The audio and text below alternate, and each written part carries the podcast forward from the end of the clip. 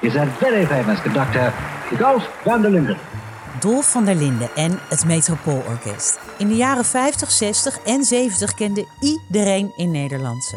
Ze traden op in populaire radio- en tv-programma's en bij het Songfestival. Als ik omkijk, dan kan ik alleen maar zeggen, ik ben een gelukskind.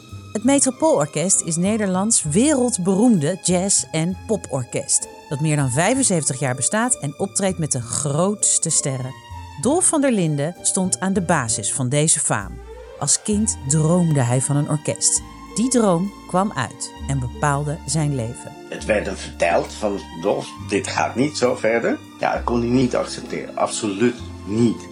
Dat meeslepende verhaal vertel ik je in deze podcast samen met Dolf van der Linden biograaf Bas Tukker. Kinderen noemen hem een lieve vader, maar eigenlijk kon je met papa alleen maar eh, over muziek praten.